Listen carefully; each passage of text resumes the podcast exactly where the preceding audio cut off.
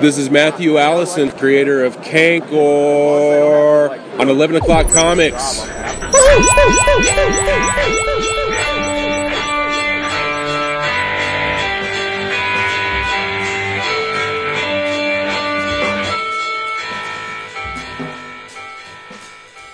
There you go.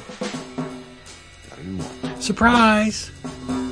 Look at us Yep, didn't expect you to see us on a what's tomorrow? on this day. On this on day. that you listen. Yes. Yep. Future tense. Back up. It's nice to do it multiple times a week. It is. I'm actually really glad we're doing it. It's, uh, it's my vaccine time at work, so I was like, God, it's gonna be nice to talk to the boys tonight. It's always fun. Yeah, I was on the phone. I was literally minutes before we jumped on. I was on the phone with my CFO, reading him the right act. So Wow. Mm. Well, it's only a matter of time until you start yelling at me. So let's just get it over with. I never yell at you. Oh my God. Okay. Hey everybody. I, I side eye you with memes on the web, but Hey everybody. it's 11 o'clock comics episode 836. I'm Vince B. You are Vince B. Yes. I am David A. Price. Indeed you are, and I'm Inspector Clouseau. Oh, nice. You're not Clouseau. You, we were just talking about the French. We were. Yes, baguettes and everything. But you are not Inspector Clouseau. You are Jason Wood, everybody, here tonight on this special, extra crunchy bonus episode for you. And we have something planned. But before we get there, we have to tell you who made this thing possible. It is our beautiful patrons. Patreon.com forward slash 11 o'clock comics, 1 1, no apostrophe. They give and we give back in return. Audio, videos, polls, um, lots of downloads, lots of images. Uh, you get to weigh in on the book of the month and you get to slide yourself under the door of the dedicated Slack channel where we meet each and every day and we talk about, well, everything.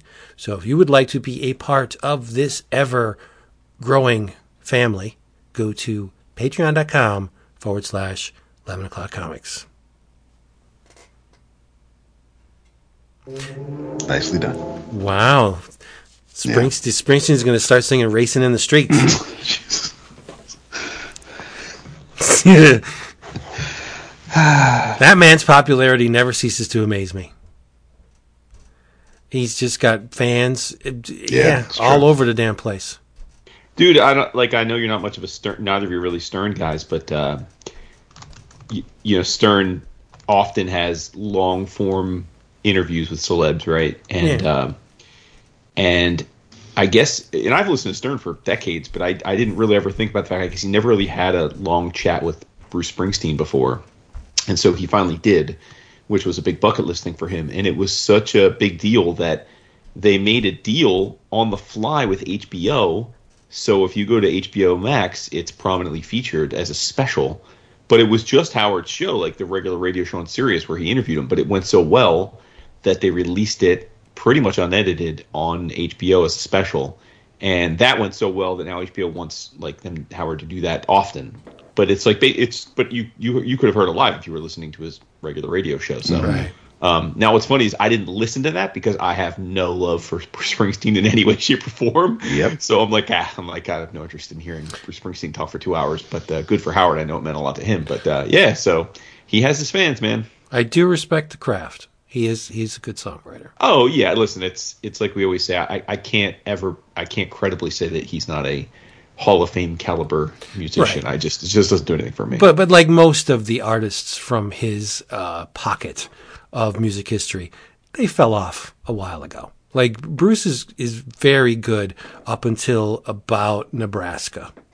And then after that, I just I'd have no use for anything he's done. I, I'm it, it it could be good. I just don't I don't hear the same spark that I heard on like say Asbury Park or the river or I think the river's pushing it uh, like the the quote good albums right That's the conundrum of music, right? I know. musicians is that Yeah. um and and I think even probably quite often they continue to either single performers or groups continue to put out really good music, but fans don't care as much, and I'm definitely guilty of that. I Yeah. I um you know, as you know, Cliff and Justin are shout out to our NC boys. They are a massive Dave Matthews Band fans, and they always go to their concerts every year. And uh, and Dave just announced, uh, DMB just announced a new album and a concert tour.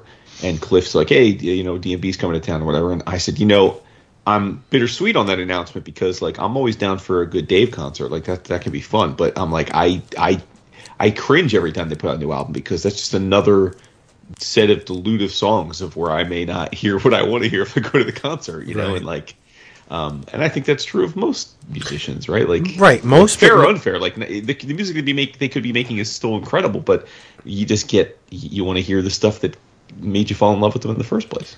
Yeah. Uh, the exception to that rule, and uh, I'm going in with the uh, admission that yes, they are not the same band they started, uh, but the Chili Peppers still continue to make compelling music after all this time. They're they're not the young sock and kids they were initially, obviously, but they're more mature now, and I think the sounds they're making, um, especially last year, they put out two double albums last year Yeah. and they're both great. Like, well, one's better than the other one, but they're still both great. Like, it's crazy. The uh, I mean, the, to, to Jason's point, I mean, when I think about, or even when you were talking about Springsteen events, it's it's it, it's it's Aerosmith pre Geffen. The Columbia years are Thank you. the high water mark. The, the there's um, well, with me with with Metallica, like anything before the Black album, I prefer.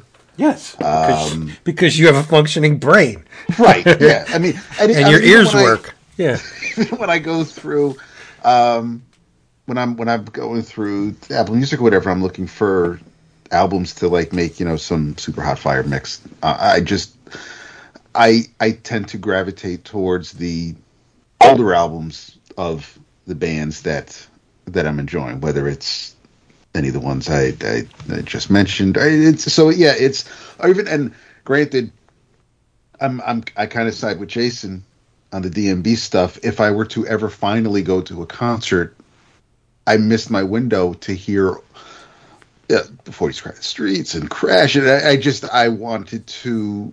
You know, that's the stuff that I enjoyed when when I started listening Nice. to Dave and the gang. So. Um, I mean, the new be- stuff is fine. I was gonna say to be fair though, like since Dave is and DB is for better or for worse like a jam band, or at least like I guess you would call them a touring band. He's a they, jam they, band. they they know where the bread is buttered. Like Sure. like, they they still play you know ha- at least fifty percent, if not more, of any playlist is going to be the the OG Yes. stuff that got you there, right? Because they understand that they want you to keep coming back every year or two to to see them. So like if they get it, but like and I haven't been to a DB concert in quite a few years, but like I remember the last one we did, we went to it was like you know you're like oh yeah nice you know crashing and then like you're like oh well, I'm gonna go get a go get a drink. It's like because you're like ah, I don't really this song doesn't I don't really know the song so it's you- like you know Do you have to bring like folding tables when you go to see DMB so you can listen to the concert underneath the table and dream? Oh, oh look at you See. I have an awesome segue, but we didn't do the the the drink roll call. Yeah. It would have been a great seg- segue if we were going right into our theme, but mm-hmm. I'm drinking the magic of Sam Adams. I love it. And that's all I got. respect respect. Uh, I'm drinking the magic of uh, Nespresso. Respect. You got Sanka in the house, Jason? Oh, Face's Thank you choice. so much. now I got a nice pint glass full of uh, of, uh, of of little Nespresso on ice. On ice. Yeah, I I, uh, I decided to forego the cube um, tonight. I am uh, sipping on again, thanks to Arnie, Driftless Glen, the uh, the straight bourbon whiskey from. Um, it is from Baraboo, Wisconsin. Nice. Before we get into our little theme here, I just want to remind everyone that that little bomb we dropped last episode with the Matthew Allison, the Cankor, and the Aaron Conley, and the Sabertooth Swordsman, and the Jack the Radio 7 inch comic infused poster record thingamajig on crowdfunder. It's live yo. So uh, once again uh, there's a link that accompanies this episode on our website and other places. Click on that. It'll take you right to the crowdfunder. Jump in. It's getting hot look at when you see all the stuff that you can get it's crazy. The art's well come on it's conley and allison. The art's great. The music's wonderful. Two songs per side. Two sides that's four songs. Woot! poster just get in on it. Um, i'm not going to read the whole it's a big old big ass convoluted link. So just go and you can click on it. 11 o'clockcomics.com you can go there. But for many many years well almost the entirety of the music industry's uh, years they, they survived on what? What was the bread and butter? The single right? That little uh, easily digestible chunk of musical goodness. Well we're applying that methodology to this episode because we're going to do the single issue shuffle again. Yep here's how it works. We each picked a single issue. Doesn't matter mid run, uh, end of the run, beginning, it doesn't matter what year, a single issue, picked it at random almost. And then we shuffle them around. We all read them and we're all going to comment on them. That's fun. I love it. It is fun. Bite size. I love that we're bringing back the single issue shuffle because um, you know we have had many a featurette over the years, and um, you know, Done in one. yeah, done in one. It's like No. we, we well, but we just forget. Yeah, it. no, I, I think this one's really fun because is. you know it doesn't have to. You don't have to. Not a lot of heavy lifting. You don't have to break the bank. You read one issue if you don't like it. If you want to say mm-hmm. you want to reveal your true thoughts about this issue, mm-hmm. you can do it. And I'm going to go first. do it. Oh, you better. Yes. Good on um, you. There, there's a, a a reason why I picked this because initially I gave this book a little bit. Um, Yeah, you you, you, did. you, You did. poo-pooed it. yeah, I gave it a little bit too much of of the sh- what do you call it, Jason? The shade, the shine. I Hey, you I, cast some shade on it. I, man. I, Yeah, you I threw threw some some shade at it because um, I will be totally honest. I didn't think the cover to the highly touted "Look at what we're doing now" first issue by Chris Burnham was all that. I thought the cover to the first issue. I'm just gonna say it. I don't think it's anywhere near Chris Burnham's best work. It was it was lackluster, but um, as the series progressed, of which there were five issues, and that's what I picked, the fifth issue. Um, the cover is very meta on this fifth issue because if you will uh, take the time to look at it, the cover features a good old fashioned spinner rack. Mm-hmm. Hey Kids Comics, but in this case it's Ga Kids Yeah. Comics. Unspeakable comics. Shocking. But if you look at the comics that are actually in the spinner rack, it's all of Burnham's covers to date. The first, second, third, fourth. This being the fifth, what do you do for the fifth? Well, you give the creep the exact cover on which they're appearing. So this is an infinity cover as well as um, a metatextual cover that encompasses all of Burnham's covers on this run. I think this cover is a grand slam. I love it. So I, I, I slapped him on the first issue. I'm going to give him a big old hug on the fifth because this cover's pretty darn near perfect in my estimation. What do you think? You like this cover, gentlemen? Yes, I mean, yes, yeah. No, I mean, I, I, it's it's it's yeah, it's. I mean, it's fine. I, I don't like. I um. I, guess my my only issue is is the the little girl seems a little like generic to me, but but but Huh? but yeah, the the layout and the and the like you said the the idea of having all the other covers. It's no, I, I like the whole meta aspect to it. I love the raggedy aspect of it. Like mm-hmm. that Tales Tales of Suspense and Horror, that's a cheap ass download it for free font. That is Yep. bargain basement font. And mm-hmm. so, so is the font for che- Creepshow. And I think that's probably the one thing I kind of ain't feeling about the cover is that the the masthead, the, the creep show, the logo is is big. It takes up a. It I does feel like I could download that on space. Blambot right now and Oh, you definitely absolutely, no, you definitely Yeah, can 100%. download those fonts. Yes, yeah. Uh, I just yeah, I, I, I just think the logo's a bit bit large for my taste, but no, it, it's the, the image itself, the spinner rack, the fact that the you got the infinity cover going. Um, I, I I do dig it. There's there's it, it's weird. I it there's obviously with what he's going for. There's a lot of black. It, it's just I it there's not a lot that that's kind of punching me in the face, but it's compared to some other covers that are basically just pinups. I I I like the look of this Yeah. cover. I, li- I like what Burnham's going for. Uh, yeah. Well, um, the the racks on the spinner rack are bones. Like that's cute. They are no, yeah. That's No, cute. there's some Yeah. great. There's some great touches. Yep. A ton of webs. I, I th- love the webs. Yeah, I it's love just the, the- well, it's- for me. It got. I'll go. That's. It should go back to the the movie, right? George Romero, Yes. Creep Show, the movie. Um, the movie was a a, a testament or uh, an homage to both EC Comics and the the uh, like the grindhouse circuit, the the exploitation horror grindhouse movie circuit that that everybody and their brother was making horror films because at the time they were cheap to make.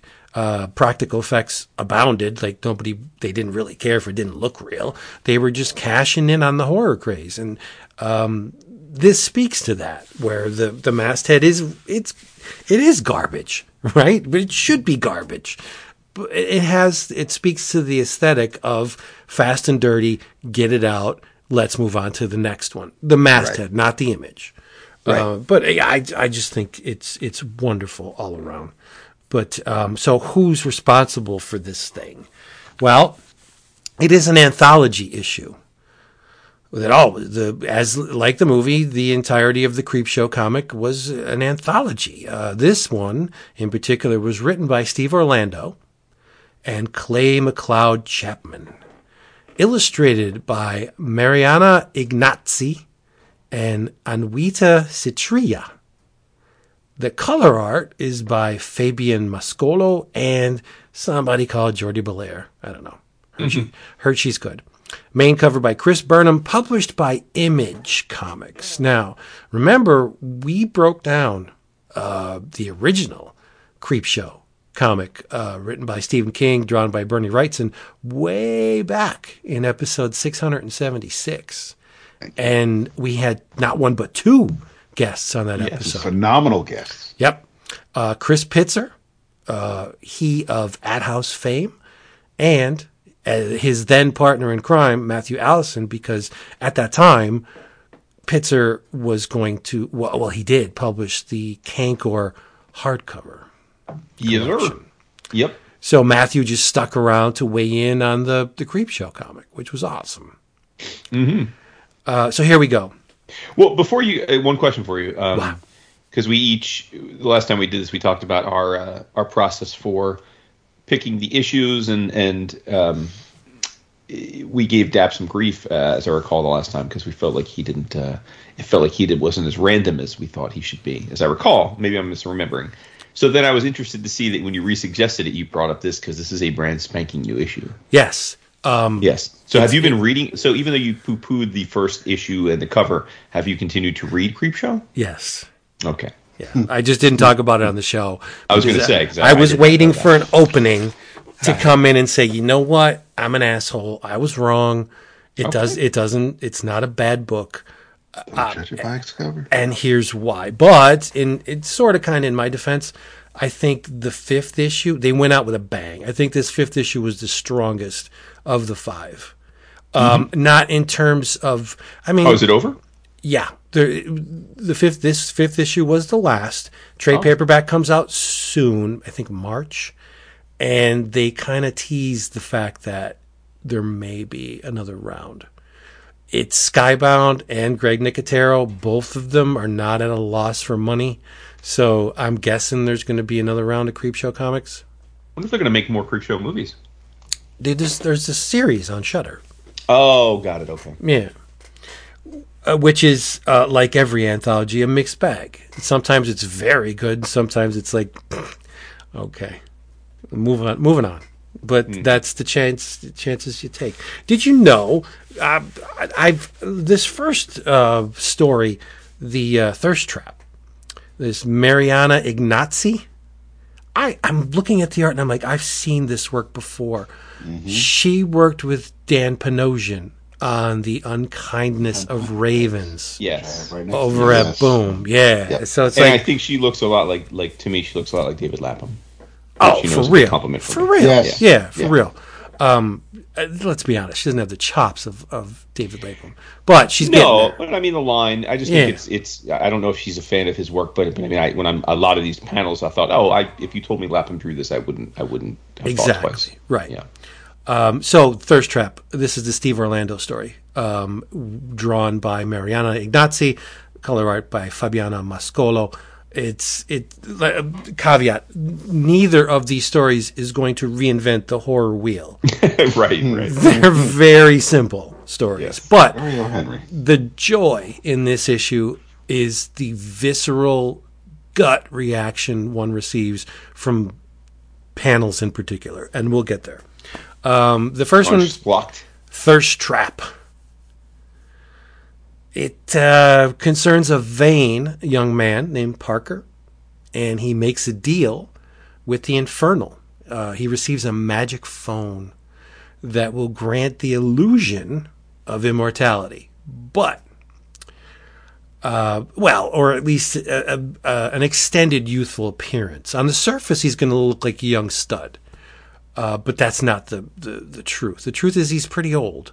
Uh, but if he continues to feed this beast, this this demon that, um, it's kind of like a Ryuk from um, Death Note. He can see the demon, but it doesn't seem like anybody else can.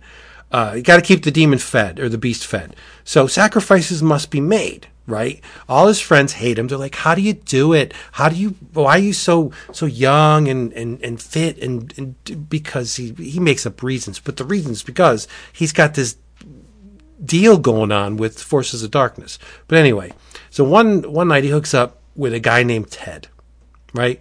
Uh, drunken sex follows, and uh, Parker wakes to find his magic phone is gone. Uh oh, Ted took the wrong phone.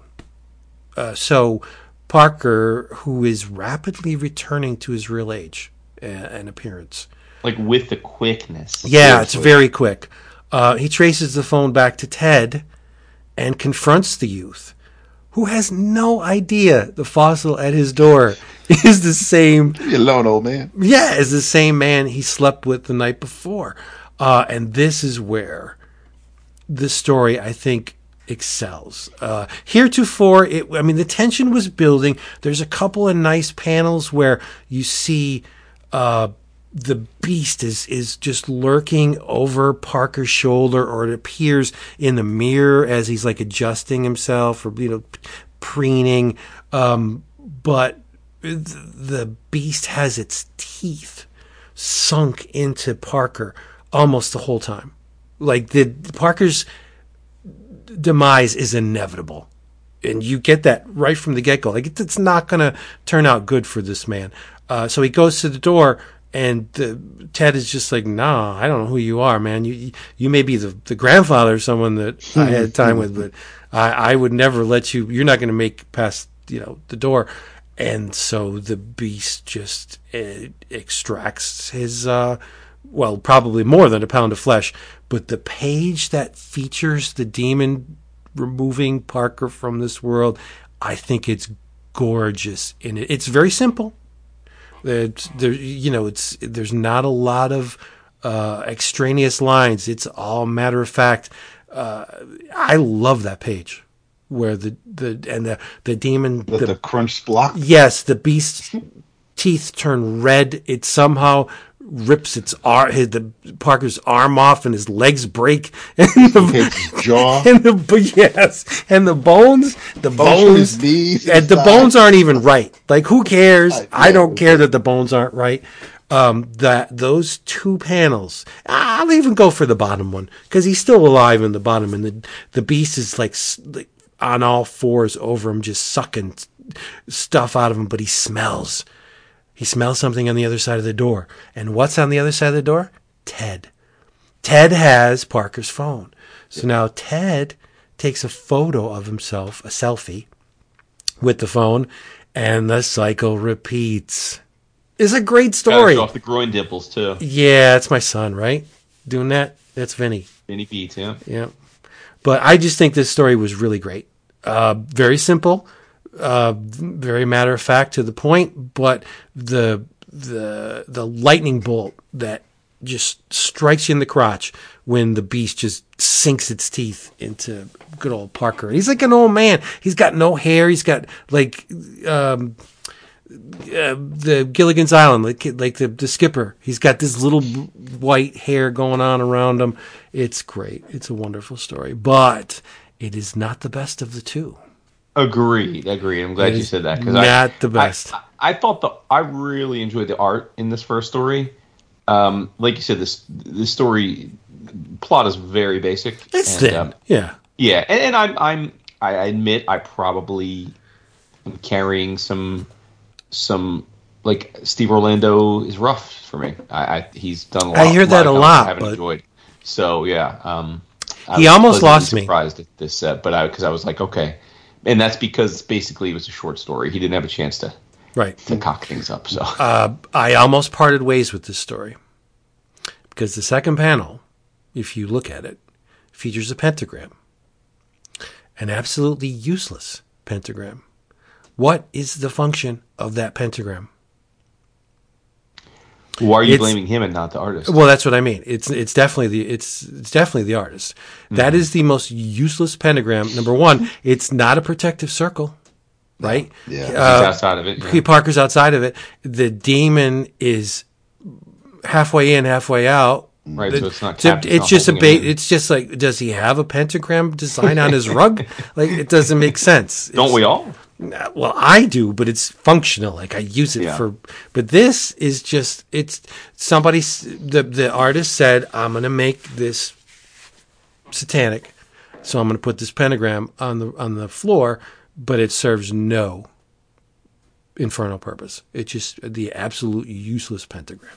But anyway, I'm probably one of the only ones that actually looked at that and said, "That's that pentagram's not working, son." So you, you know um, the second story is called Husk.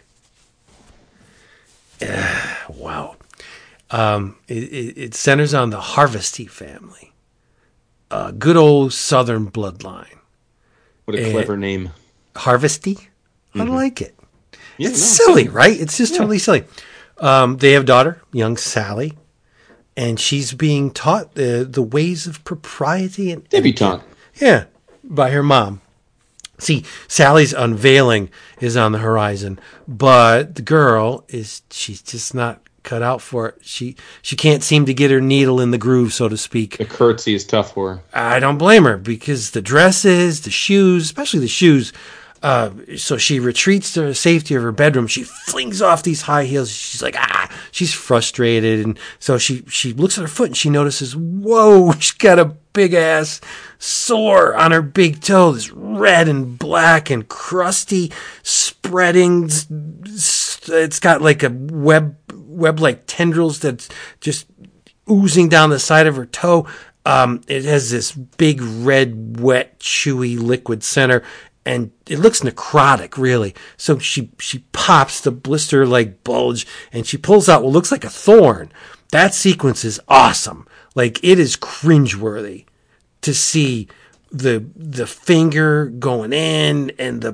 the- Am I wrong? Like, did you guys No, not? she's not. She's not pulling out a thorn. She's pulling the skin back. It looks like a that's good. thorn to me.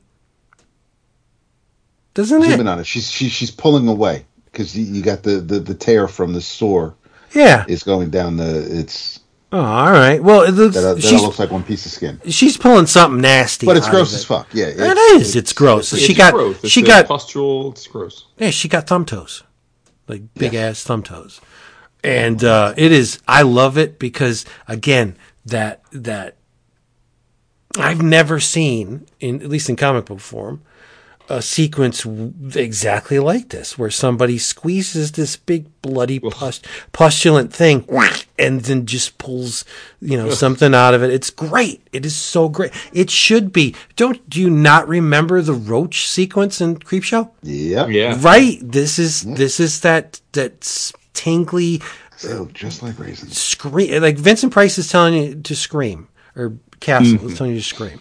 But anyway, so um, where was I? Oh yes, But I need, but but it's I, I, I appreciate how uh, cinematic this story is because were this a film, or were this a live action story you were watching play out, uh, you would go from her peeling back this wart gone wrong to an open grapefruit yes. in the next scene. It's beautiful. That's what uh, the, it, it's. It's bookends. She's got.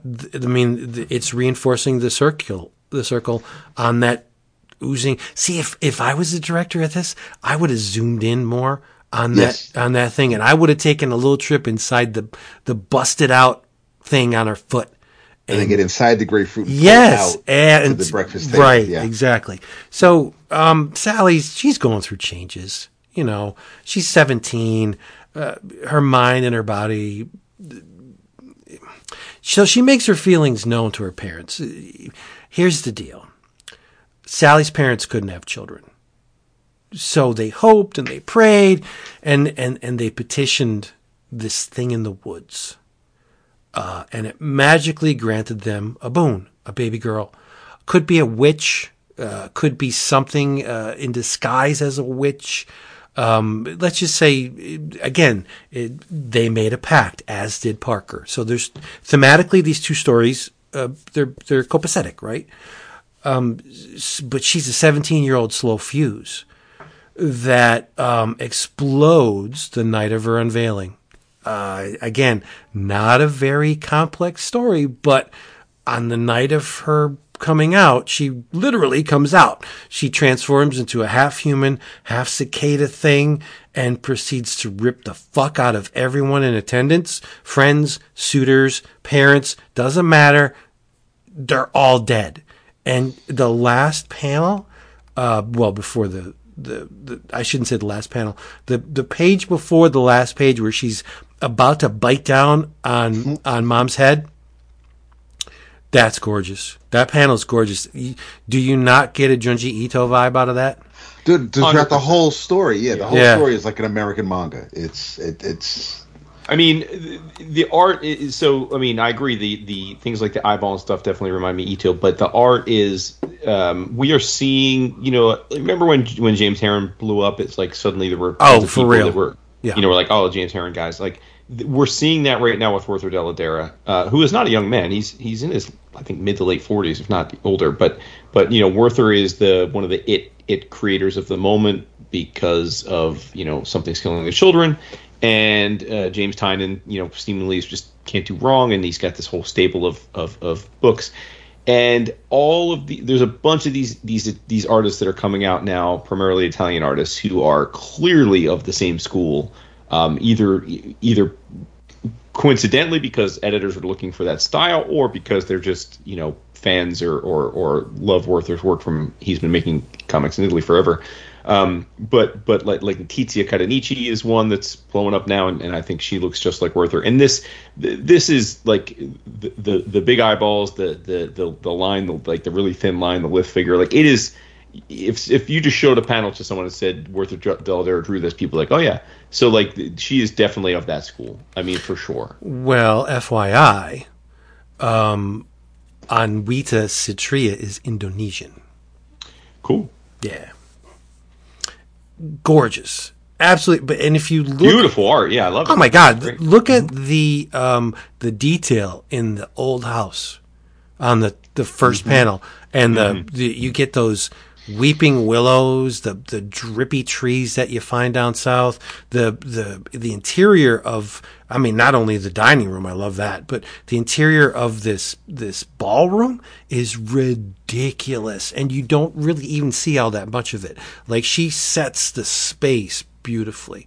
Uh, I don't care if it's, uh, computer augmented. I can't tell if it is, uh, b- but whatever. Uh, and on the last page too, it may be like the the hatching in the background looks like manga studio to me. Sure. That, yeah, you know, probably but, so. But Yeah. so what? I don't care. It, she's still drawing, and she's ripping the the guts out of her mom in that last panel. I love it. the cicada design, the cicada creature design is awesome. I, I think it's, Yeah, it's freaky freaky as as hell. It's Yep. legit scary. It's really well done. Yeah. Yeah, it is very. Especially with the eyes on top of the head on the side. It's, And, yeah, but this no, proves proves um, what I've always said. You could have a lackluster horror story, like the bones, the the scaffolding of the of the story doesn't have to be all that great, as long Right. as you have a sequence like this that Yeah. will dig itself into the brains of your viewers, and it's never, ever, never going to leave. Right? Yep. The- Yep. Day of the Dead's not a great movie, but to see, I say this all the time because it, the, the scene has impact. Like to see them pull apart Joe Pilato and him screaming "Joe God," up like that's a great scene, and and it made a, I'll be honest, a somewhat boring movie almost legendary. It's not Dawn of the Dead, but it's it's good enough where you know you you, you know it's not Bruiser. You're not going to say walk out of it and say this movie sucks. And I'm keeping it in the Romero uh, au revoir just you know for the sake because that's where Creepshow comes from. All you need is that one little sting, and it, boom, this proves it. And I loved this issue. So, Burnham, I'm sorry. I know your head's big enough as it is, but uh, I think you did a great job on this cover and Skybound Image and everybody responsible. You didn't shit the bed with Creepshow. Sorry. Now there's a pull quote for you. Yeah. There you go. Yeah. No, I, I really enjoyed it. I enjoyed it very much. To the point where I'm sorry that I didn't buy them in singles.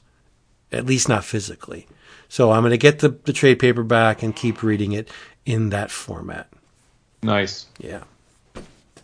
Yeah, I, I definitely. That's the beauty of this single issue spotlight, and why we should keep doing it. I, I would not have read this issue. Like, there's no chance I would have read it. Same. So, uh, and and I, when I saw you pick, it, I'm like, oh, because just because I remember, I, I, you know, I figured if anyone was going to like Creepshow, it'd be you, and I remembered you having not such great things to say. So I'm like, this is interesting. But yeah, no, I'm, I was very pleasantly surprised. So Nice. Excellent. Then um, my efforts were, they bore fruit. And, indeed, and, and I know, I know you, uh, you yelled at me going in because I spilled the beans on the bonus content, but I'll say it right now. Um, my surprise escalated because I'll be honest, I read Dap's pick before yours, and I was like, ugh, Jonny Quest. Yeah, I know, but I, I it was very good. It was surprisingly good. Let's just get into it, and then we'll okay. we'll we'll see what happens. let's do it. Yeah. So I decided um, to give you guys the issue that we didn't discuss last time when uh, I gave us DNAgents because I had both of them in my hand. Uh, don't know why I went with probably because of George's recent passing and the whole Titans thing with the with the recombat. Anyway, um, this is Jonny Quest, published by Comico, cover date November 1986, and I was buying Jonny Quest off the rack um, for the first maybe year or so because the first first bunch of issues were um, primarily written by William Messner Loebs, but almost every issue was done by a different artist, and uh, there were two Jonny Quest issues I had in mind. Um, one is by Ken Steacy, which is pretty neat. It's it's it's a nifty story, but it's not really. Um, it's kind of like a what if. That not really doesn't give you the feel that that, that maybe the cartoon or, or uh, anybody familiar with Jonny Quest and the cast of characters. Um, I wanted to stick with a story that was in that in that milieu. So um, this particular story is called The Philosopher's Stone, and it is drawn, colored, lettered, all by Adam Kubert. Um, and it is, I think, some of Adam's best work. And just in my opinion, because of the the expressions on the characters' faces, the different different camera angles for the page layouts, just the the the sense of um, the, the the mission that everybody's on and what we're after, and and and just how it, it things get to be a little heightened, and uh, I just think that overall it was it was a pretty. Adam's hungry. He's hungry here. Oh, here absolutely. Yeah, yes, he's because really hungry. it's don't forget it's it's 86 so like before this Less than two years after he graduated college. right or the Kubert school but yeah it, it's Well, which is it's- college, yeah. right um But can you imagine having Joe Kubert as your father? uh, so- and then teaching like not just as your father like you come home you're like Yeah. yeah, look what I drew but like you're you're you're going to school at his school Right. where you're going to learn to do what he did and it's you know it's it's it's daunting How, how do you walk into an editor's office? Well, I'm sure Daddy greased the wheels, right? He he probably set them both up with a lot of jobs or opportunities, as he should. He's her father. But to walk into an editor's office and, and, and show your work, knowing full well that you're Joe Kubert's son, mm-hmm. I, that must be terrifying. You got to be. The, the, that's a huge sword hanging over your head. Yeah, no, for sure. And and I will say before we get into the story, uh, Dab, I, I'm so glad you you let it off that way because um, when I saw it was from Adam Kubert, I thought this would be interesting. And then I read the little intro where he talks about you know sort of being fresh off the you know fresh into the game, so to speak. And then I'm reading it, and I had to go and double check the credits because I'm like, wait a minute, I'm like, first of all, this is Adam Kubert, and then I'm like, and he did the whole thing. I'm like, holy shit. To your point, I I am gobsmacked at 1986 Adam Kubert and wonder why this isn't the Adam Kubert we've gotten for the last 30 years. Because, you know, I mean, listen, and I'm not throwing shade. I mean, we talked about we year, well, a year or two ago when we were riffing on Wolverine comics. I mean, listen, Adam Kubert has done some comics that are you know all time favorites for me. Um, he has never personally been a favorite artist of mine, but I cannot deny that his the he is an artist. However, because he's been so ubiquitous, especially with the mutant world, I when I hear the name, I immediately am flooded with uh, with a set of images that I hold synonymous with him. Like I would feel like if you gave me pages and said which ones did Adam Kubert draw, I would be able to tell you pretty easily.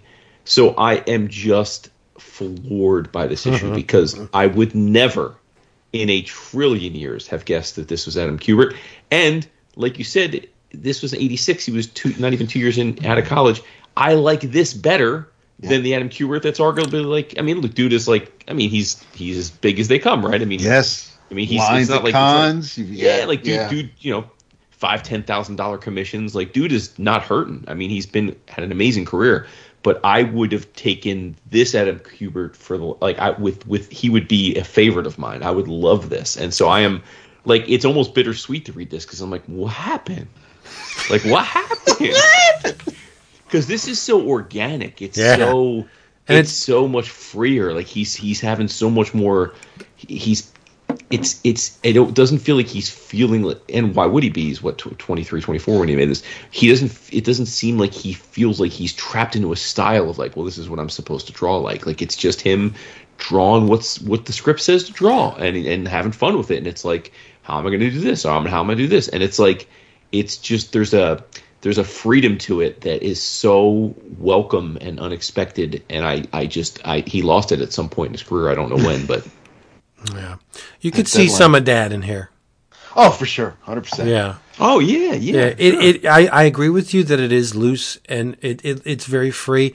But if you look at the layouts, a lot of them are I mean, some of these pages are very complex. oh the, the the middle panel Oh, I don't mean page free like like like like simple. They're not simple at all. I just No. mean like and the and the the the mechanical renderings of the of the jet fighter, which is obviously built off the stealth bomber, which was very like a hot topic of the in the in the eighties, and and and then the the the you know the helicarrier thing that like they're all extremely detailed and The well robot rendered and, like, guys, really yeah like like it, it is yeah. very technically it, it is not like loosey goosey by any means. It's just that there's a freedom to it. Like he just I don't know. It's just it's it's just beautiful stuff. Yeah, friggin' wraparound cover. What? That's so. I mean, it even it, it starts with the cover because you just you you've got you've got this explosion going off to one side. But I mean, I've always been for whatever reason. Every time I look at this cover, I'm drawn to Quigley's right hand mitten because it's just because of the explosion, because of the wind. Yeah. everything's being pushed to the right. So you have his hair, you have his scarf, but then you also have his mittens.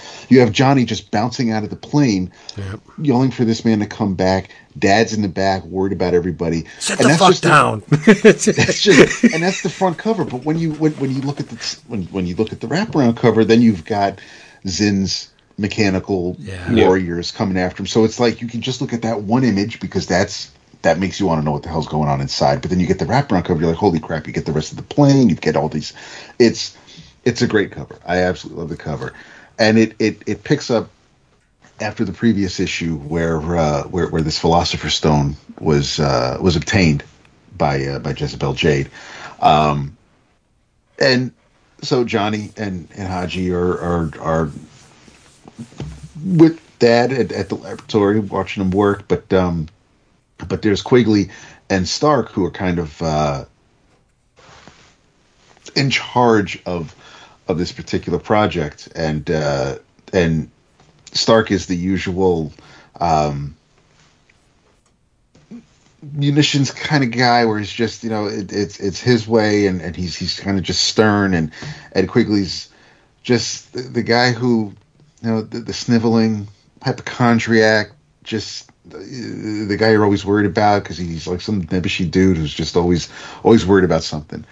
Um, but Dr. Quest is um, is going to get to the bottom of this and and uh, use whatever methods he can to figure out what the hell makes make this stone tick and um, and experiments go as experiments go and what's left is this uh, this this little um, even smaller than, than than the stone it's almost like a uh, it's like half the size of a thumb drive for today's vernacular but um, it's actually um, magnetized and it's pretty much a compass.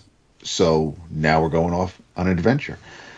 And as uh and again I just I, I, I keep looking at some of the panels and like they're just there there are hands in front of Quentin Quest's face. Like it's just it's it's an odd look, but because of the way Kubert's got the camera angles going, it just it it works. It it was very when I reread this yesterday, it it just it brought me back to the mid '80s when I read it originally, and and how not distracting I was, but just how um, it's one of the reasons why I think I kept sending in for the Kubert School catalogs, just because I, I like what I see here, and, and how can I do this? Yeah. So I think it's um, pretty funny where they're just like, "Yo, Hadji, levitate this thing." levitate this thing, it's like, okay, make yourself useful.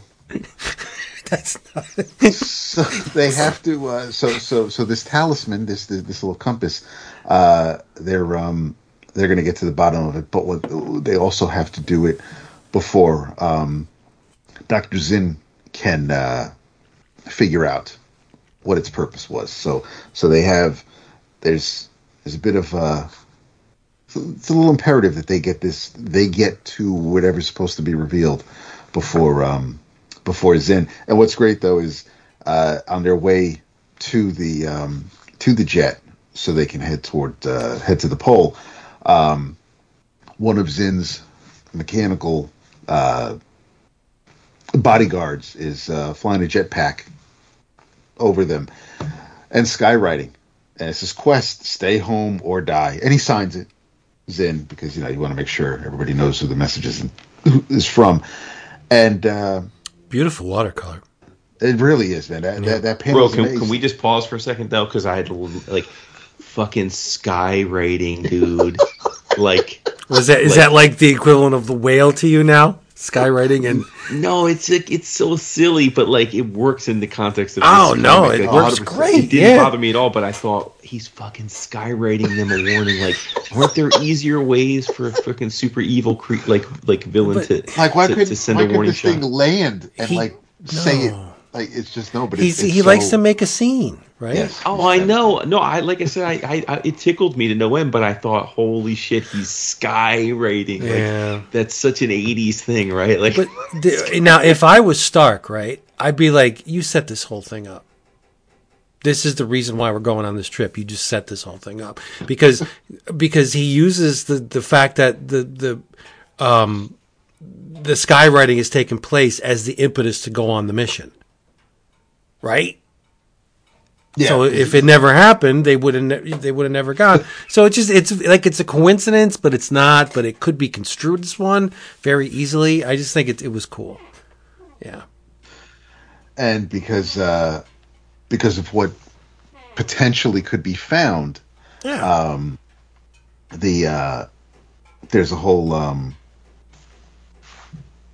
now, now Stark has a reason to want to join this little uh, expedition because it will benefit him in some way. He is he is not altruistic in any way, shape, or form, but um, they're uh, and and all throughout this time, Stark is very leery. He's he's uh, he does not trust Jade at all, and Jade, depending on you know where you're from or who you're friends with, um, Jade could be somebody that you're not going to uh, to want to be friends with. And one of my favorite moments was earlier in the issue where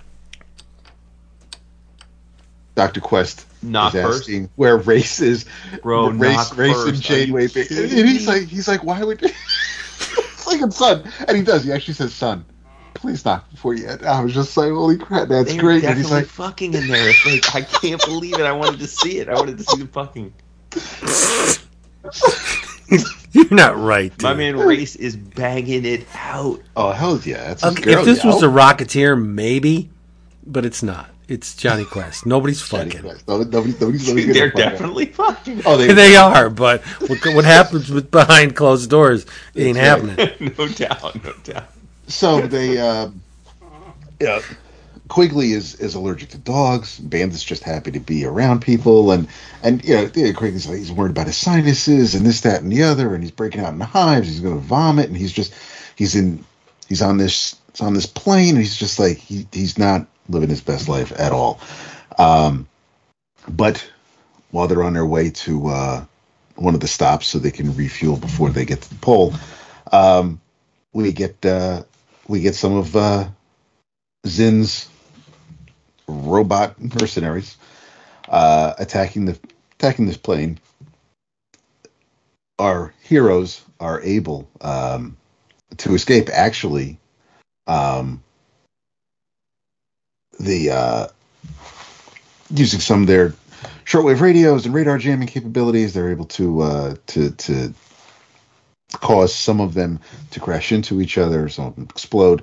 They uh, they make their way to refuel, and um, again, the bandit wants to uh, have some fun with Quigley. Quigley ain't having it. He- he- he- he's super concerned about this dog all around him. They uh, there's some conversations between Stark and Race about Jade. Um, Zin makes another appearance, letting him know that uh, that because you've that you, Doctor Quest, have ignored my previous warnings, um, you really, really shouldn't ignore this one. So, so uh, you really should turn around and and head home. Otherwise, uh, your uh, your fate is sealed. And um, and and Stark is actually a little um, he, he he he respects Zin and uh, his uh, his fortitude to to go after something and and not stop until he gets it. Um, even though he's obsessed with power, and and Stark, which will come back to bite him in the ass, says it's better to be obsessed with power than to be afraid of it. And um, our heroes take off again, heading to uh, their destination. And uh, Jade is able to do some flying, staying above the clouds to uh, to avoid being detected. Unfortunately, they exit the clouds above the clouds, right next to uh, Zin's ship, which is kind of like a, a mutated helicarrier, and it's just Zin and uh, and his lackey Smee notice the plane flying by, so then uh, sends off a, um, a, a like a sonic cannon that's just blasts the plane. The people inside, the, the, the passengers, Quest and company, they are just they're they're besides themselves. They can't see, they can't hear, they can't think. Um, however, um, the uh, Jade flies through the um, uh, down by the control center of the plane, knocks out the uh, the cannons, and they're able to uh, continue on their um, their journey. Get to the uh, get to the magnetic pole, and uh, they're watching the item that uh, basically the compass, which now kind of turns into this little little jewel, um, kind of like the size of a raspberry, and uh, they're trying to figure out what to do with it because they they uh, Quest believes it contains the complete knowledge of the lost culture that uh, that created this little thing, um, and questions are asked, some are answered. Quigley's investigating the uh, little gem, and um, while uh, while Zin Zin's ship is approaching, Quigley just decides to flick the jewel into the air and swallow it. And Quest, Doctor Quest, is a little little dumbfounded, and and and Stark's face is just he, he ain't happy at all. But Quigley's like, you know, this was this was the only way. This was simple. This was elegant. The bioelectric process of the body will decode the information, and all of a sudden, my man's face just he stops talking. His eyes go wide. He's got this immense grin on his face. He's like he's going into a coma. Um, so Zin makes his announcement, says, you know, let me have what I came for, or you'll all be destroyed. Um, the robots come swooping down to attack, but um, but somehow they uh, they're they're just um, Quigley is able to uh, to destroy them all just by visualizing it using maths and and and science and uh, he's he's able to just completely do away with uh, with Zin's sonic cannons and basically single handedly saves the day. Um, they then leave the snow area to uh, to get to Washington D.C. Uh, Quigley is being monitored and observed. Um, there are some some questions to be had, and uh, now the military police have arrived, and the government has questions that they want answered. Um, Quest yells to uh, Quigley to uh, save himself. They're going to arrest you. Uh, they have guns, and uh, Quigley's like, "Yeah, they they're not even armed," and he basically just wishes the guns away, and then Quigley wishes himself away. He's like he's he's always wanted to uh, change the world, and he figures now he finally has the ability to uh, to make a difference. So he he says goodbye to his friends, disappears. Um, Stark now is screaming his fool head off, screaming at, at, at Quest, telling him that, you know, it's because of you he's escaped. He's he'll destroy us all. He's obsessed with power. And Quentin, of course, reminds him that uh, it's better to be obsessed by power than to be frightened by it. Isn't that what you said? So um, Jonny is happy that uh, that Quigley got to escape.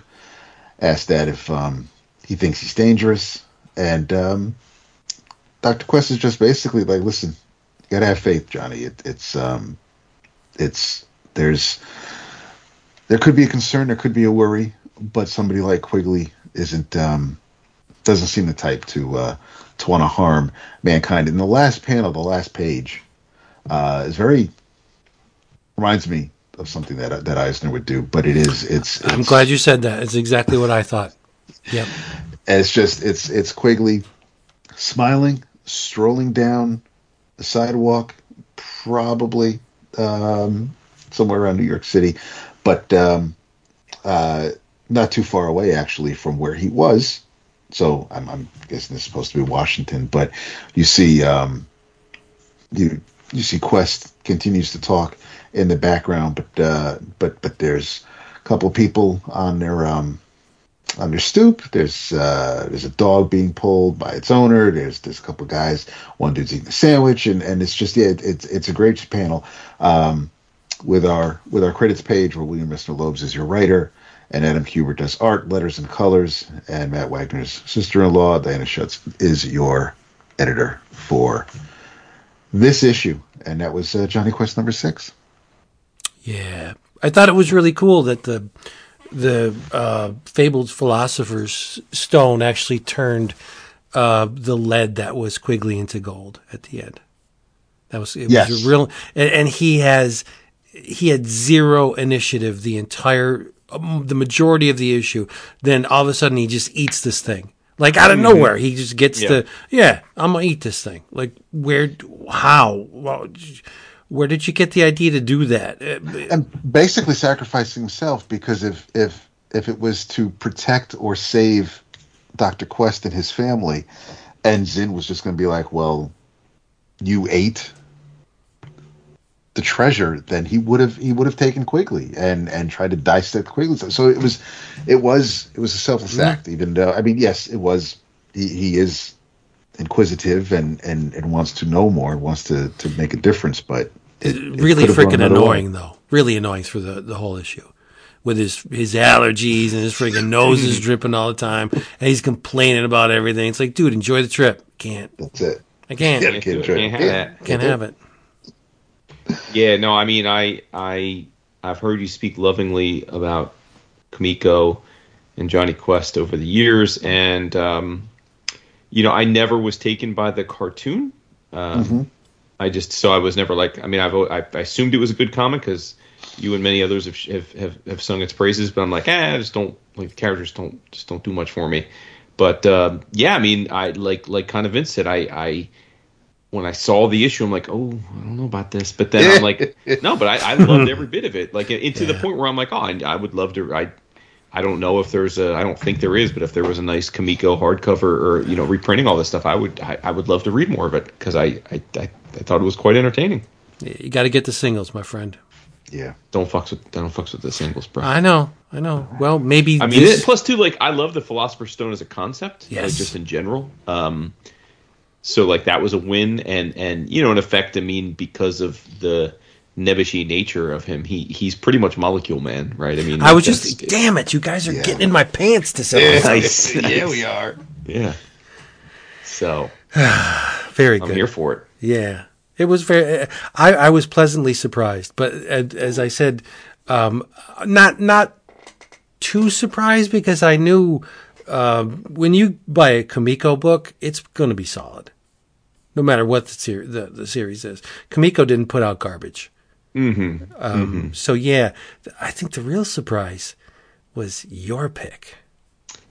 Well, and and I let me let me pause it by I think I was the one that that that legitimately treated this like a random thing. I um I was having a chat with uh Beth and the kids recently. We were just talking about nostalgia and you know just just because my my two oldest sons were remarking about how they can already kind of get the sense that they can understand the point we we've made over the years about how the stuff they're loving right now and in the next couple of years of their lives is probably going to be the stuff they love forever the, the most, right? Like that's just the nature of of experiences, right? Whether it's what you read or you what you're listening to, it's it's it's it's likely going to be some of, if not your all time favorite stuff, no matter how much older you get.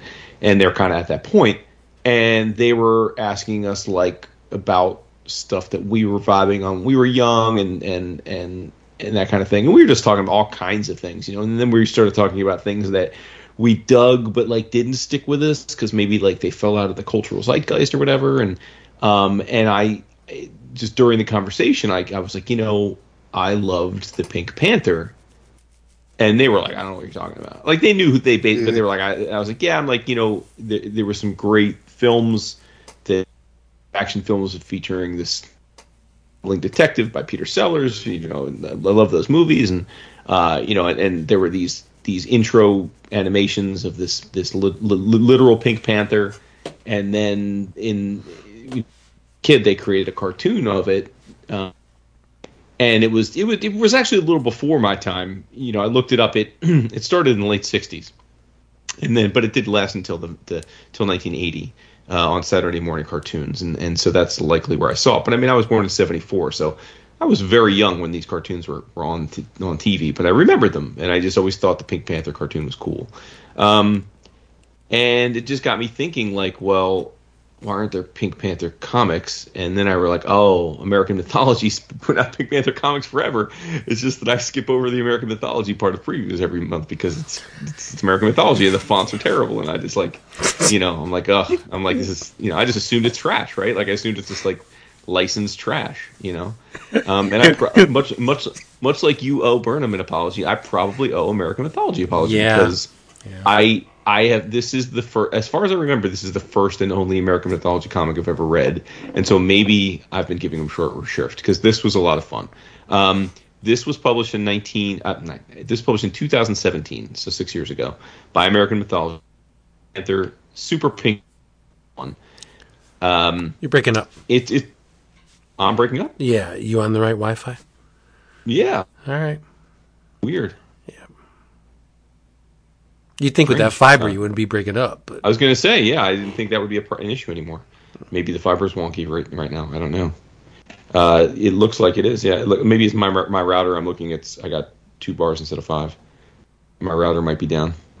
Am I breaking up entirely? Or can you hear me? no, you're. It's it's occasionally, and Okay. usually at the at the the either uh, proximity of whatever you say. Okay.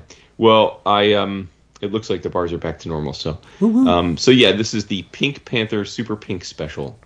Um, much like the Creep Show issue, it is an anthology of sorts. There are three stories in this book.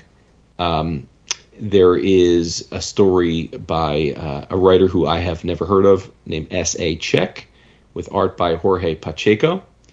There is a story drawn, uh, written and drawn by John Gallagher. Um, and then the last story is written and drawn by Warren Tufts, but it is a reprint from Gold Key. Pink Panther number Tufts was all up in the Gold key. yeah, he- he back did, in uh, 1978. Yep. So- He, he did Korak, um, Son of Tarzan. Uh, but what David knows this answer, I'm sure. What is Warren Tuft's claim to fame? I talk about it every time I talk about Comics Revue. Casey Ruggles. Oh, okay. Oh. Yeah. Yeah. Uh, yeah, you're thrilled. Yeah, yeah, yeah. So- Um, so the first story, the Pink Crusader. Um, I don't know about you guys, but I was so happily and shockingly smitten with Jorge Pacheco's work. yep. I, you know, again, I didn't know going into this what this was going to look like. I wouldn't have been at all surprised if the stories and in particular the art were, were whackety whack. And uh, man, oh man, I mean, Pacheco is straight out of EC Mad Magazine lineage. I mean, it, it, this is obviously very much in the vein of of of of Sergio. And I'm not saying he's as good as Sergio, but but this this gave me the Sergio vibe, and I wouldn't the the the how fully colored it is and the shading and the rendering. I, I would if you know I wouldn't have been at all surprised if I had been reading this in Mad Magazine. Um, so I just was completely won over by the first two pages of the book when I saw the art. I'm like, oh man. um, and and the and the preference is the preference for the first story is pretty simple. Again, none of these stories are you know breaking, you know, or going in depth here. This is an Alan Alan Moore sort of or Grant Morrison. Um, Pink Panther is uh, coming out of the theater. He just saw a, a movie about being a hero, and um, and and essentially the first story is a wonderful series of Aragonés esque pratfall super detailed drawings where uh, the Pink Panther is foiling uh, uh, some robbers, some ne'er do wells uh, at every turn. with um, but essentially he's doing it at, virtually. He's got goggles on and he is thinking he is a superhero within this virtual world. Um, but he doesn't realize that he is, in fact, in real life at the same time thwarting these ne'er do wells. So it's like kind of like a Home Alone kind of vibe, which you would think would turn me off because Home Alone's a sh- shitty movie. But uh, but no, but like um, but but it's it's it's just this this accidental heroism, um, which is cool because in a way it felt meta in the sense that um, you know Clouseau is is the classic accidental hero, right? Like he's this bumbling, but he manages to solve in the, in the Peter Sellers films, and so this was almost like flipping the script, where the Pink Panther is is this bumbling false hero, but he manages to save the day, even though he doesn't even realize what he's doing until the end of the story when he takes the goggles off and he's like, oh, where the you know doesn't even realize where he is, and the the cops are congratulating him and the people are like, oh, you're such a hero. Um, I just was completely smitten with every part of this, but especially the art. I just was like, man, I I don't know what else Jorge Pacheco has done. I don't know if he's any of the other Pacheco comic artists who who have graced our our, our eyeballs over the years, but um, but I really dug it a lot. Yeah, totally agree. What you guys with think of the first story? I'm 100% with you. Uh, and again, I think we're all on the same page, which is really weird this episode because you said Sergio. That's the vibe I definitely got from it. Um, Sergio, by way of more a couple of the more contemporary mad artists, uh, the the the density of the Yeah. the the panels and just the the complexity of, of the work in general. Uh, it look it looks like a, a Pacheco looks to me like a more uh, detailed, more refined Sergio. And I, I just thought it was great. And I was like, holy crap. Now, uh, do I have to start looking through the back issue bins for American Mythology Pink I know, books? I know, I know. What did you think of it, Dad? the art's fantastic. I was not a fan of the computer generated um, lettering or the um, or the signs throughout, uh, like the the construction site. Yeah, the no, I know what you're signs on Yeah, I did the, the Sellers and Martin cross section was neat on the street signs, but um, but the the the computer aided stuff um, made it a little cold. But but the art was fantastic. I mean, it, it, if if this was a silent story where you know you could just read along without any of the extra um, extras, then I, I would be it it it would be near flawless. But it- Yeah. the, the the little signs here and there, especially when they're at a different angle and they're just trying to j- just it, I get it. They're that that's not what you're not supposed to focus on. That just look at the story. Don't worry about those little things. But they did. They, they, they, were because they were so glaringly obvious. They were just they're more annoying to me than anything else. But it didn't detract from the story that was being told, which I got a kick out of. And and like we've said, Pacheco's art is is uh, is definitely a high point. nice. Um, and then the second story is called uh, "Pink, Pink a way. Basically, it is um, again so, humor is subjective, so maybe people might read this and think it's corny, but uh, Pink Panther is basically a janitor in a lab, and he uh, goes down and he sees this mad scientist working on this super glove, and the scientist's name is Nils the Tyson Grass Fed. I just cracked up. It's so stupid. Yep. So stupid. It's the best, right? It's the best, but it's obviously a play on Neil deGrasse Tyson. I just thought, okay, you got me, you got me. Like, he's working on this pink super glove, this gauntlet, and um, and and, and such as it is, uh, grass fed is, is going to don the gauntlet to save the town from a, a giant Clouseau looking robot. And uh, just as he's about to go out and save the day, Pink Panther decides to take a, a snack break from his janitorial duties and eats a banana, of course, and throws a banana peel on the ground. And and uh, and grass fed slips and falls, and, and now he's he's got a concussion. Me brain am so hurted, and uh, That panel's so, uh, great. Yeah, so so, so Pink Panther has to don the gauntlet and save the day, and and then the rest of the story is, is essentially a play on a wizard's duel. where um, the gauntlet that he wields, the, the conceit is that it gives him superpowers, but the superpowers change very rapidly, and so you have to adapt. And um, yeah, so he fights this this villain, and uh, similarly, the villain can change as well, and, and they they they do battle in a wizard style, uh, wizard gauntlet style. So there's like fire versus ice and water versus stone, and then again, your mileage may vary, but I laughed when it was Hamilton versus Burr. Yeah. I thought Yes. that was funny. I thought that was funny. So like again, it's silly, and you know, it's it's not breaking any new ground, but I thought No. it was fun, and of course, Pink Panther saves the day. Um, and then is the the gold key the gold key reprint Yep. um, and this was very evocative as you would expect it to be because it came out at the same time of the cartoon that i remember so fondly. Uh, in this one pink panther is a reporter a city reporter an investigative reporter and he is um, he comes across a superhero named magnificent man. And he um, through no with no intent continues to press magnificent man for you know question him because he's a reporter and he keeps distracting magnificent man. And as it turns out magnificent man's powers are uh, largely uh, reliant on his being able to fully concentrate. And when he loses concentration he loses his powers. So you see a bunch of silly pratfalls like he he's got super strength but all of a sudden pink panther makes him lose his focus uh, right as a car is about to hit him and he gets hit. Uh, he's flying in the air and pink panther asks him something and he loses his focus and he comes crashing back to the earth. And um, you know it's again it's it's silly stuff and the art here looks exactly like again i'm sure by design the cartoon from back in the 70s and uh, i thought it was neat to to and it, it makes me want to go back and see if I can track down some of those gold keys. I, I, I would I would like to read some of those. That would be fun. Nice, nice. Um, so, I, yeah, I think so it's I- a breach of contract, though. Like, Mm-hmm. I don't know if I'm down with the talking Pink Panther. especially after two stories where it wasn't because even in the cartoons or especially in the beginning of the of, of the movies like he was it was it was silent Yeah. he didn't speak yeah, it is interesting that the old school Right.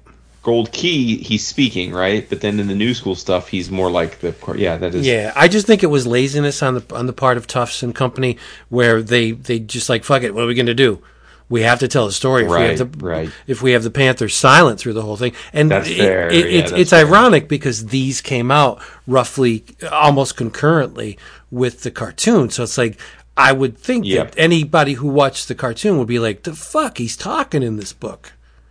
Like, I don't get, I don't get it. Why is he speaking? Yeah. I mean, it's cute. I Yeah. love the font. I think the font is amazing. yes Mm-hmm. Yeah, I love the font. I love. I. I mean, th- and the story doesn't really bother me. I'm not a traditionalist, but it's just odd to see the Pink Panther talking. It's weird. Mm-hmm. It's a little weird. Yeah. I agree with you there.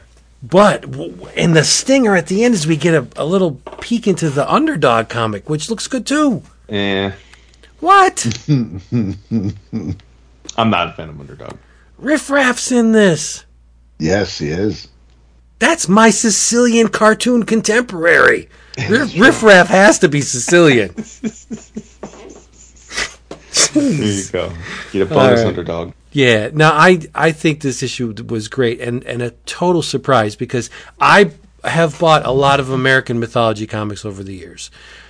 More often than not, the Burroughs ones are usually good, ish.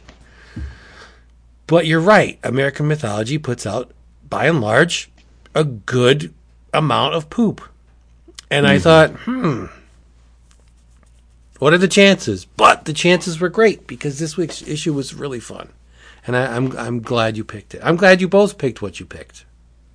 Oh yeah, single issue shuffle for It was fun. for the win. So there you go, single issue shuffle. We'll be doing it again. Uh, hopefully, you know, maybe in a month or two or whatever. Whenever we need to do a bonus episode, I think this is tailor made for that because it's fun, it's fast, and it's it's not going to fill you up. Absolutely. Yes. So uh, please give it on up for our patrons. They are the ones who make this possible each and every week. They brought this bonus episode to you. So patreon.com forward slash 11 o'clock comics. in your travels, listen to me. Listen to me.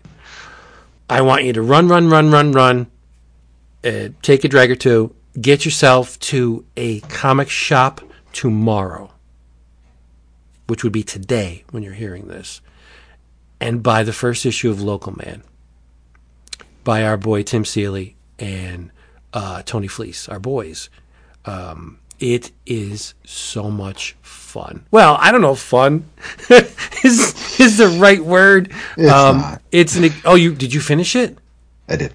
Oh, Me too. awesome, but excellent. just very important caveat. Uh, you're you are uh, uh, you're you're putting the cart before the horse. The comic doesn't come out until February 22nd. Are you kidding me? I thought it came out tomorrow. No. No, t- yesterday uh, today is final. Today was final order cutoff. Oh, that's what it was. Yeah, Okay. so so it actually. I mean, we uh, as as the people are as the peoples can hear, we and I, this is no secret. We get provided comps from Image. Uh, we have already received and read the uh, the first issue, but it does not hit the stands for the peoples uh, for another three weeks. All right, so do yourself a favor. Pencil in February 2 2 on your calendar as Local Man Day because you better buy this book. I can't say anything. It's there's an you can't talk about a book that's three weeks out of down the pike. Um, I had a text Tony today after I read it, and I said, "Mm, "You know, I was going to say this, but you know, you've done me proud. You done us all proud Yep. because this issue's really, really good." I I'm such a fucking idiot. I'm reading it and I'm like, man, fucking Seeley's getting away with fucking highway robbery here. I'm like, Tony, the whole goddamn issue. No, Seeley comes in at the end. no, I know. I didn't realize it was a flip.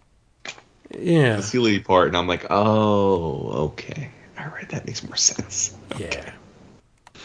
Yeah, and it's, it's I thought it was really good. I, I, I, I, I didn't. I mean, we we've heard a lot about this from Tony, you know. So I mean, I knew what it was, but I, yeah, I, I it it it was weird, and that it had a gravitas that um that you know I'm, I'm, I don't normally associate with Tony, which is great. So Yeah. And there's a puppy in it. There's a puppy. That damn pepper. Yep. Invincible Dog. No, it, it's it's a fantastic first issue. Um, can't wait to see where it goes. It's I, I like that uh, that it's playing with the original image lineup conceit and and, and we're so many decades removed from that that uh, those of us that were there at the beginning can maybe chuckle at it. it some of the newer readers might um, miss some of the context, but especially seeing you know third gen in action at the end of the issue was insane. But uh, I'm I'm I'm concerned about Jack. I was early on. I was a little concerned because I was like, I don't want to read another book about Eric O'Grady, and thankfully. Uh, that that that doesn't seem to be the case. I got to find out why, um, why he's no longer a member of this team and everything else going on. So I'm I'm I'm I want I'm interested in the backstory. I want to know how we got here. So I'm definitely along for the ride. But what was that grown for? I think you're being optimistic. I think the kid is, could be a scumbag. Oh, I have yes. I'm I'm. That is I would do the same thing though.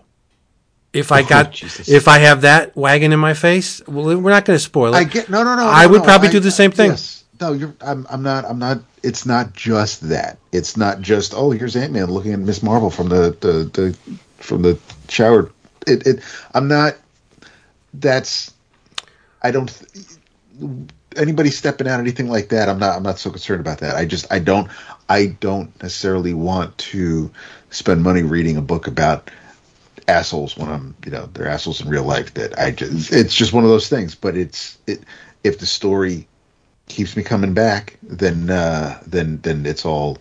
Then who the hell cares what I have to say? But this is um, this is a phenomenal first issue, and and uh, props to Tony and and Tim for uh, for bringing it to us. But yeah, it, it's it's absolutely it, it is not. I mean, I look around at some of the things that I've I've I've read and have from Tony, and I'm like, wait, this is are you? I I'm like I I'm I'm keeping. I have to keep going back to see. Wait, who's doing? Who's doing the Farmington art and who's doing the third gen art because I'm like, damn, Tony, all right. No, I wanted to be a jerk and say, "You drew this? Did you? did you have an assist? I don't on?" see Trisha's. I don't see Trisha's. Well, it is a different credit. style, right? I mean, It is. It absolutely is. Yeah. Yeah, I mean, I um, I think it's cool because I think the world's going to see a diversity to Tony that they maybe didn't know was there, which is really neat. right, for sure. right. Loved it, loved it. But um, we'll talk after. I have I have uh, questions. Okay. That's like Tony likes to say. So uh, yeah, in, in February twenty second, get yourself to a comic shop. I don't care what you got to do to get there. Get there and buy a copy of Local Man Number One, Seeley and Fleecs. Yes.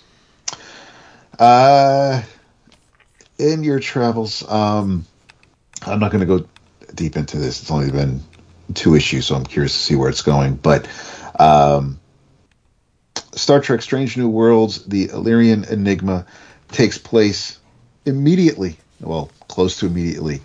Um, at the end of the first season of Star Trek: Strange New Worlds, where um, there was a pretty big cliffhanger um, with a member of the crew that uh, that um, Illyrians are basically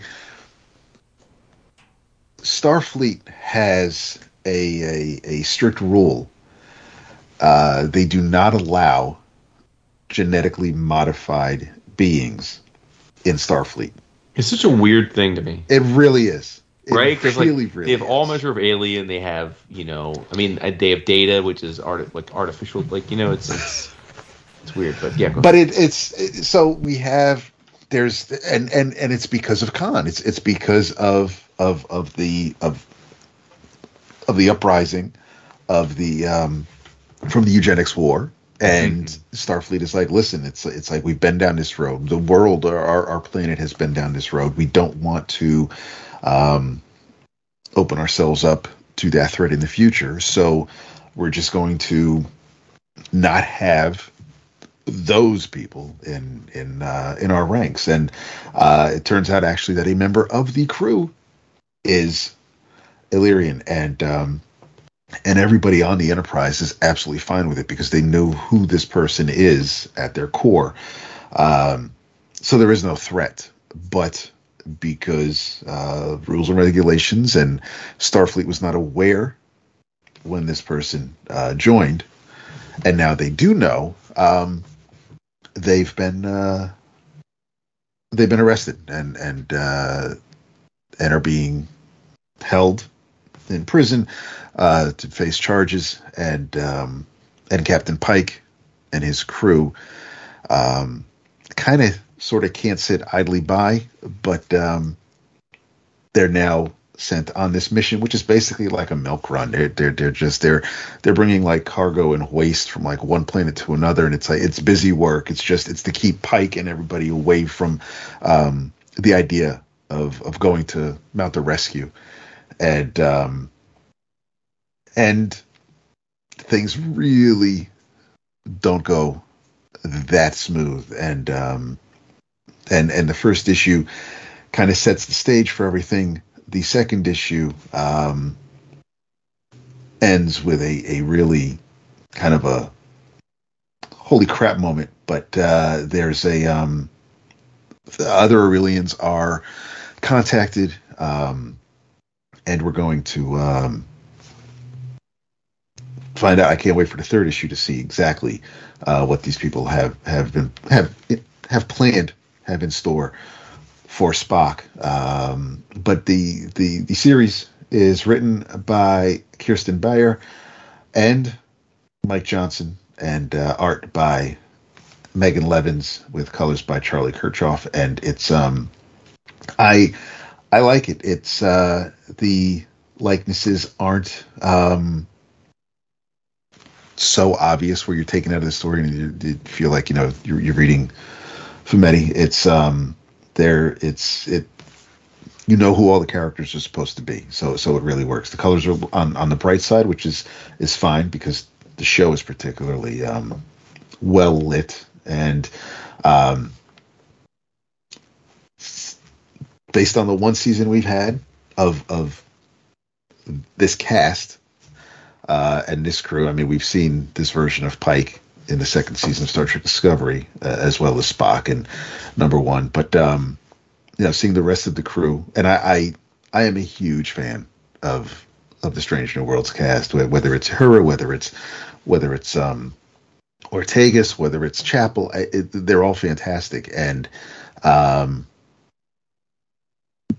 knowing that this is very similar in the way that, that DC used to do you know, their Star Trek comic, or, or even Marvel with Star Wars, where they had to kind of like do something to fill the void between seasons or movies where they didn't know where the story might be going, and um, and this taking place right after the first season, and I have no idea when we're getting the second season, and I, I you know, I, I, don't expect anything from this this story to play into those episodes, but um, I, am curious to see when this series ends, when this story ends, that uh, where everything is left, where it's it makes absolute sense to go from the last issue of this story to the first episode of, of the second season without without missing a beat. That's that's the test. But so far to these two issues, I like what I'm seeing. I'm curious to see where the story's going. And um, and yeah, so in your travels, Star Trek, Strange New Worlds, the Illyrian Enigma from IDW.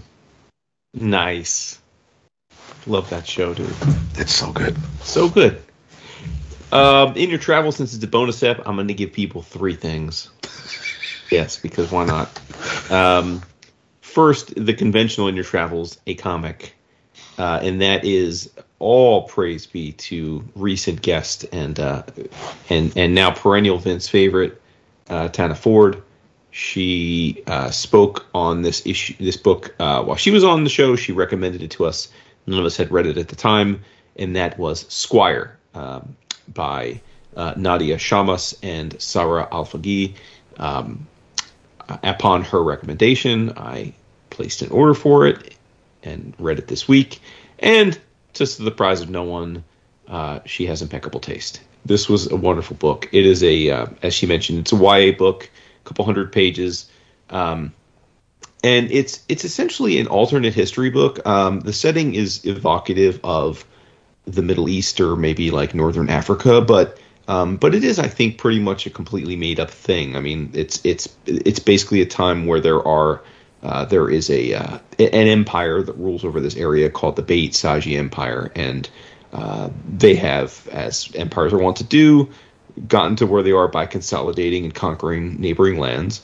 Uh, and we're introduced to the protagonist of the story. Her name is Isa, she is a teenage uh, woman, a young woman, and she is a part of a, a conquered group of people called the Ornu, and uh, they're they're lower class citizens. They're frowned upon. They're uh, they have a tough time. They live essentially in poverty. They're not full citizens of the empire, and uh, life is tough, you know. But she's she's she's spunky and she's got loving parents and like she she they do their best to live a good life, but but um but it's it's not ideal and she wants more. So she heeds the call for um, for squires. They need squires to uh, to be trained up. And if you uh, if you're fortunate enough to become a squire, you can then parlay that into becoming a knight, and then you and your family get full citizenship and all kinds of rights. You can own property. You know the whole thing. It's it's life changing basically for her and her family. And so, uh, much to her family's chagrin, she she goes into this training program to become a squire and um, and hides her identity. She hides that she's an Ornu, um, as you as you would think would be logical. And from there, we, we go through her journey in this this training, and, and she meets other potential squires, and uh, and it and it goes into you know some pretty interesting areas about class structure and warfare, and uh, and, and the, the the ability for power to corrupt, and um, but it just at, its core, and I can see why why Tana loved it so much. It's got a ton of heart uh, you really do come to love Isa and her friends and and their journey, and you're rooting for them in a big way. And uh, I think that um, that uh, Sara Alfageeh's art is. Uh, is, is is beautiful uh, and, and, and very emotive, and so um, big fan, and I, I, I tip my cap to the recommendation.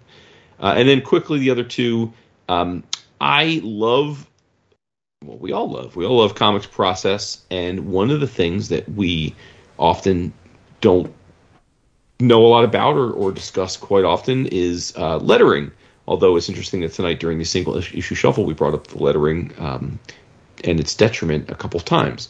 And what better conceptual continuity than um, than uh, than friend of the show, uh, you know, Mr. David Harper with Off Panel. He this week his guest was Clayton Cowles, the uh, the letterer who had letters just about every comic on the planet. And I thought it was a great conversation because I had never heard an interview by a well known and prolific letterer before. And um, he too was a graduate of the Kubert School, and he talks about about uh, that and, and and just the process of lettering and how it's evolved from he was he's old enough to have gotten started when he was hand lettering stuff and obviously now it's digital and I just thought it was great. It was great to hear about lettering and, and, and how much time it takes to letter a book and the challenges of being on a book for a long time and how it gets boring versus the challenges of you know getting lots of different books in it all at once and having to figure out different different different you know tricks to it. I just thought it was really great and something like helped fill in a blank for me that um, that I had about about the very process of making comics. And Vince, you'll appreciate this. He likened himself to Nick Mason of Pink Floyd, and he said, you know, Nick Mason, obviously integral part Pink Floyd. Uh, you know, couldn't be couldn't have had Pink Floyd at the start without him, but like nobody nobody nobody bought Pink Floyd albums because of Nick Mason. Like it wasn't like you know he, he was he was a facilitator of the greatness, not a uh, not someone that sold the sold you know that sold the concert tickets. Um, so, and I thought that was an interesting sort of self-aware uh, analogy. And then the last, and probably one that needs the least touting from us, but I, I got to give it some love because it's blown me away.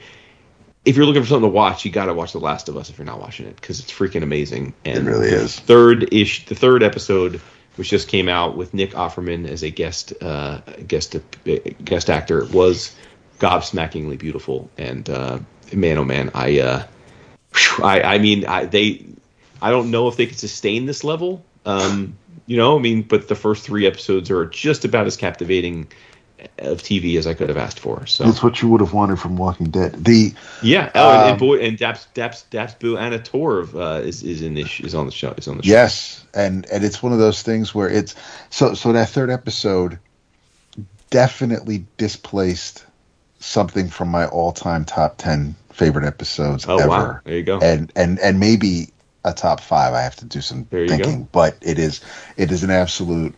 It's it's a wonderful episode. It really is. It really is. Yep. So Nice.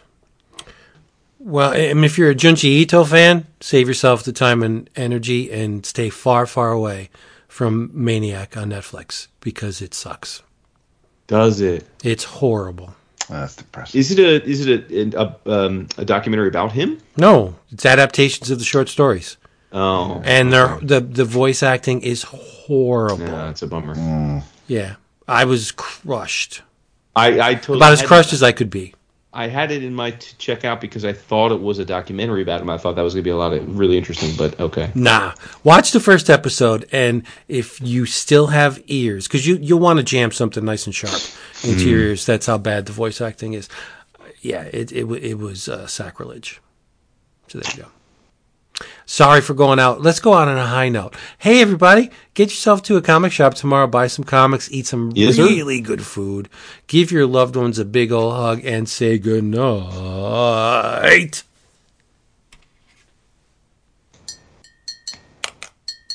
oh, that's almost like uh, Lowrider. Yes. Uh, David. Woot. Good night. Da, da, da, da. Screw it up. Drop the ball. Fumble. Lose it all. David's excited about the Eagles. Uh, no, he's not. David. Oh wait, who's he a fan of? Seahawks. Oh, get the fuck out of here! Why you gotta be so mean, dude? What's he He's- pen pals with Chris Campbell? Why is he like the? he likes What? the Seahawks. Yeah. Doesn't make any damn sense. He's always liked the Seahawks. It was the first team that he's like, all right, I like these guys. I like their uniforms, colors. I'll go with them. Like, I don't like football, or I've, I've seen very little football, but if I had to pick a team, it would be uh, the Dolphins because I like their colors. I don't know if they're a good team or not. I just like their colors. Threw colors. up in my mouth a little bit, but that's cool. Whatever. Do you? Yeah. Whatever. We're out of here, elitist snobs. We will be back next time. Hope you're here with us. Tell you how much you love them. Oh, a, a tremendous amount. That's it for that one.